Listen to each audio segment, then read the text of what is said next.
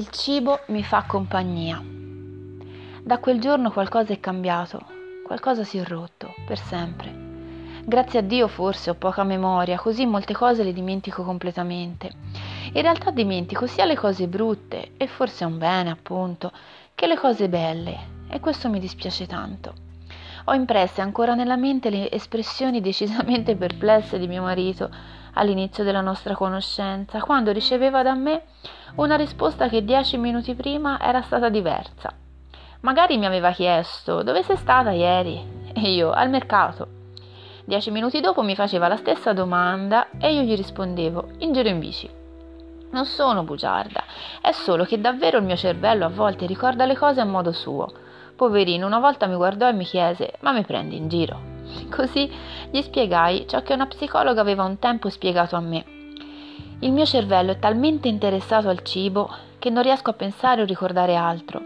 Magari saprei dire perfettamente quello che ho mangiato due giorni prima e saprei dire anche con precisione le calorie che ho buttato giù, ma non ricorderei con esattezza il giorno del compleanno di mio figlio o la data del mio matrimonio. No, no, non sto scherzando. Quando ho finito la prima pagina dell'album delle foto del matrimonio e l'ho fatta vedere a mio marito, lui mi ha guardata stupito e divertito dicendomi: Ma non ci siamo sposati il 7 gennaio, era il 10.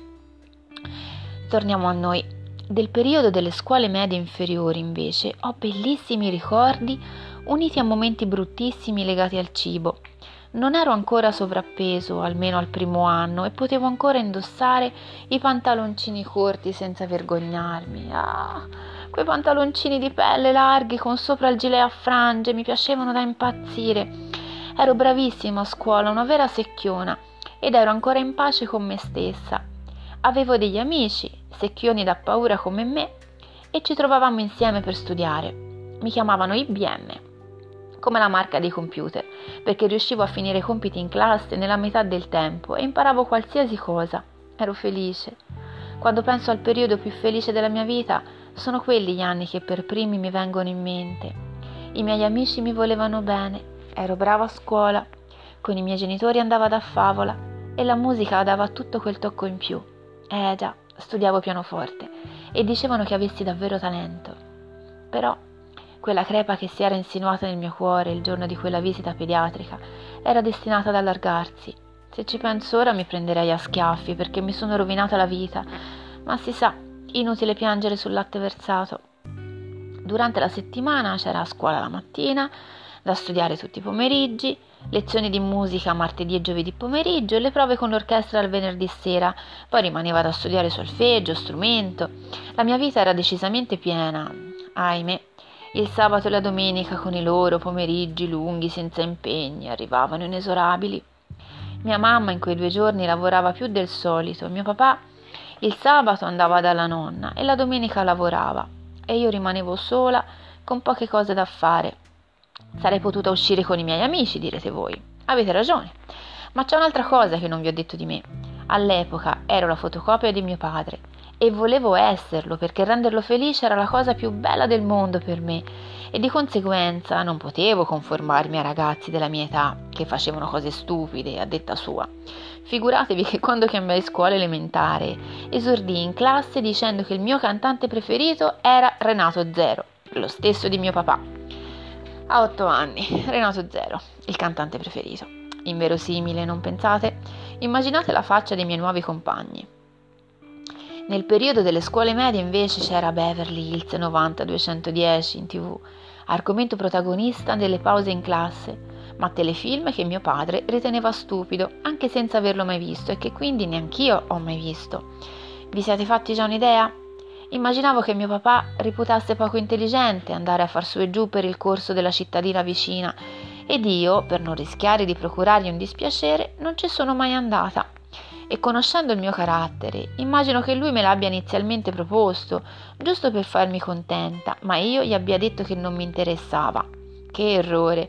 Bisogna sempre essere se stessi, sempre. Quando finalmente l'ho capito anche io, ho fatto la prova del 9.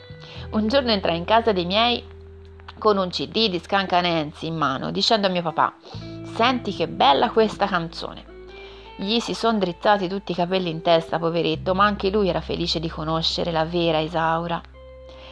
Riprendendo il racconto, come passano i miei fine settimana? Indovinate, andavo al negozio di alimentari del paese e spendevo la mia paga settimanale in pacchi di pastine o biscotti. Poi me ne tornavo a casa, accendevo la tv e divoravo tutto. Quando le mie risorse finivano, aprivo la dispensa che era in cucina e cominciavo a mangiare una o due cose da ogni pacco aperto, mentre i resti di quello che avevo comprato finivano sotto al mio letto, in attesa di riuscire a buttarli via. E dei pacchi già aperti, nessuno si accorgeva di niente, perché mancando solo una o due cose per tipo, poteva essere stato chiunque a mangiarle. E poi, dai, chi si ricorda quante crostatine ha lasciato la mattina nel pacco o quanti pacchetti di crackers? Di tanto in tanto però mi dimenticavo completamente delle cose lasciate sotto al letto e mia mamma le trovava. Piovevano così bugie su bugie. La cosa più divertente, tra virgolette, era quando finivo il pacco dei cereali che sarebbero dovuti bastare per l'intera settimana. I Choco Pops. Chissà se esistono ancora. Li adoravo. Era riso soffiato e ricoperto di cacao che messo nel latte lo faceva diventare delizioso e io un pacco lo svuotavo in dieci minuti, latte compreso. Ogni volta che succedeva rimettevo la scatola vuota in dispensa pregando che mia madre non se ne accorgesse e confezionavo una scusa plausibile in caso se ne fosse accorta. Io abitavo e abito tuttora in un paese di provincia e quando venne aperto il supermercato nel mio paese furono subito fuochi d'artificio. Avevo l'albero della cuccagna a portata di mano e a prezzi vantaggiosi. Mi facevo delle mangiate. Sorrido al pensiero che non mi rendessi proprio conto di quello che mi stava accadendo all'epoca. Ero sola, mangiare mi piaceva e mi rilassava. Per me non c'era altro dietro a questo, mangiavo perché ero una Nencini e i Nencini mangiano. Questa cosa me la sono portata dietro per anni come un marchio indelebile. Nencini è il mio cognome, è il cognome di mio padre, il cognome di mia nonna, da sposato ovviamente. In casa dei miei c'è sempre stata questa usanza di dover mangiare fino a scoppiare. E ci scherzavamo su. Mia nonna mangiava quantità assurde di cibo lei non c'è più, ma ancora ridiamo in famiglia quando ci ricordiamo di un pomeriggio in cui lamentava un certo languorino e papà le prese un barattolo di gelato da un chilo e la sfidò a mangiarlo tutto. Lei, immagino ancora la sua espressione, rispose che non ci sarebbe stato nessunissimo problema a farlo. Poi però, quando mancavano sì e no un paio di cucchiaiate, annunciò Sarà meglio che mi fermi, non abbia a farmi male. Il suo modo di rapportarsi con il cibo ci faceva ridere, ma oggi mi fa tanta pena. Mio papà invece alternava periodi di diete ferree e assurde, a parer mio, nei quali dimagriva tantissimo, ad altri in cui mangiava da paura. Mio marito ricorda sempre la quantità di cibo che fino a qualche anno fa mangiava mio papà e ne rimane tuttora stupito ed ogni volta gli replico guarda che prima mangiava di più. Eh sì, mio marito non l'ha mai visto nel periodo d'oro, io sì, mi ricorda un po' i romani ricchi che mangiavano fino a star male, vomitavano e poi ripartivano. Che assurdità! Mio papà mangiava fino a scoppiare, poi a fatica si alzava e prendeva un bicchierino di Fernè, un liquore. Con quello si vedeva che stava male, sudava, sbiancava in volto, poi tutto a un tratto si riprendeva. Il liquore gli sfondava lo stomaco probabilmente e prendeva un caffè? Potreste concludere voi. No, mi dispiace deludervi ma lui si rimetteva a mangiare. E siccome era un Nencini, andava bene così. Io sono cresciuta sapendo di essere una Nencini, quindi per me era regolare essere golosa e mangiare fino a scoppiare. Quando in famiglia si parlava di mangiate varie, la risposta era sempre la stessa: per forza, è un Nencini. Un giorno però tentai di giustificare una mangiata decisamente eccessiva con mio marito, dicendogli: Sono una Nencini, e lui mi guardò negli occhi e mi rispose con sguardo serio: Non sei una Nencini, sei una figlia di Dio. Non ricordo come reagii, conoscendomi immagino di non avergli dato peso all'inizio, ma questa risposta mi ha lavorato dentro per mesi, accrescendo la consapevolezza che sì, Nencini è il mio cognome, ma non per questo devo ripetere gli stessi errori fatti dalla mia famiglia prima di me. Io sono Isaura, sono una figlia di Dio ed è quello che Lui è che io voglio essere, proprio perché Lui è Dio. Gli anni delle scuole medie sono passati così.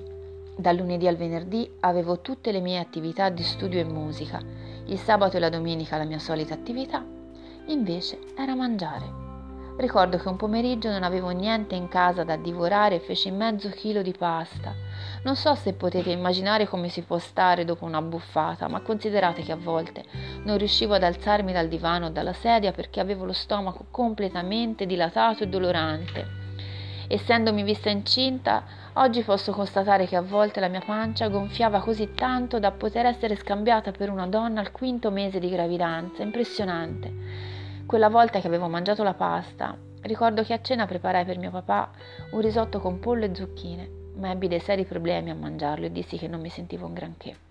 Nonostante le abbuffate mi facessero stare male, non avevo preso in considerazione l'ipotesi di avere un problema e continuavo ad abbuffarmi semplicemente perché mi piaceva mangiare. Considerate che in prima media ero 55 kg e solo 5 anni dopo ne pesavo 33 in più Vedendomi ingrassare così velocemente, mia mamma si preoccupava. C'era un dettaglio però, una caratteristica che accomuna tutti coloro affetti da un disordine alimentare, qualcosa che io avevo già imparato bene, mentire. Mia mamma mi chiedeva cosa avessi mangiato e io gli rispondevo quello che lei avrebbe voluto sentirsi dire. Mai e poi mai le avrei detto: Mamma, ho mangiato un chilo di biscotti in un litro di latte, o ho cotto mezzo chilo di pasta e insieme ho mangiato mezzo chilo di formaggio. Non ridete, non sgranate gli occhi. Tanti anni dopo ho voluto rispondere alle domande di mia madre sull'argomento e pur consapevole di quale sarebbe stata la sua reazione, le ho detto quanto riesco a mangiare nel corso di una buffata. Mi ricordo che cominciai l'elenco dei cibi e lei ad ogni aggiunta sgranava sempre più gli occhi e sperava che mi fermassi, ma l'elenco era infinito. Anch'io, se ci penso a mente fredda, non riesco a capire dove entri tutto ciò che mangio. Il mio stomaco ormai è allenato e si dilata tantissimo quando ce n'è bisogno, purtroppo, e così i mesi passavano, i chili aumentavano e le menzogne si accumulavano. Anche se in casa non c'erano molti soldi, i miei mi portarono dal dietologo, da un massaggiatore, mi iscrissero in palestra. Credo che impazzissero vedendomi ingrassare in modo anomalo, sicuro che non mangiassi niente di nascosto. Loro infatti vedevano quanto mangiavo a tavola quantità assolutamente nella norma e di tutto quello che mangiavo quando ero da sola non proferivo parola.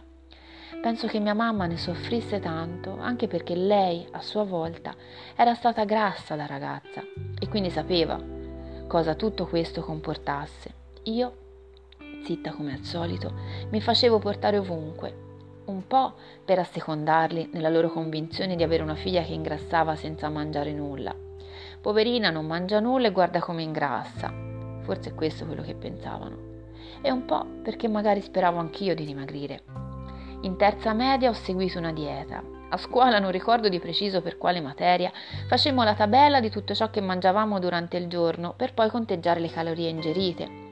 Io, che ero nel periodo della dieta, sbandieravo le mie 1200 calorie con fierezza e mi ricordo bene che dissi ad una professoressa sono felice di fare la dieta, almeno so che io faccio qualcosa per dimagrire. Se poi non dimagrisco non è colpa mia, perché io mi impegno. In realtà facevo la dieta, sì, ma le abbuffate del fine settimana continuavano e la dieta non credo che desse molti risultati. Alle scuole medie si iniziavano a veder nascere i primi amori. Io in realtà ancora non ci pensavo da bambina giocavo con le macchinine e avevo scoperto le bambole un po' in ritardo rispetto alle mie coetanee. Quando le mie compagne pensavano già ai ragazzi, io ero appena arrivata alla fine del periodo Barbie. Però, quando la mia migliore amica, che col senno di poi credo che più che la migliore amica fosse la ragazza che ammiravo e prendevo a modello, si mise insieme ad un ragazzo, mi scossi un po'. Cominciai a guardarmi intorno e forse c'era qualcuno che mi piaceva, ma a cui io non piacevo poi un altro ragazzo, ma io non gli piacevo, poi un altro ancora, ma era sempre la stessa storia, non piacevo mai a nessuno. A scuola di musica mi piaceva da matti un ragazzo che mi liquidò dicendo sembreremmo io la farfalla e tu l'elefante, sulla scia della canzone di Michele Zarrillo che imperava a quel tempo. Carinissimo, vero? A scuola la storia non cambiava di molto. Mi piaceva un ragazzo a cui però piaceva la mia amica in chiesa idem con patate. Però forse non me la prendevo più di tanto, avevo 13 anni. Il bello doveva ancora venire.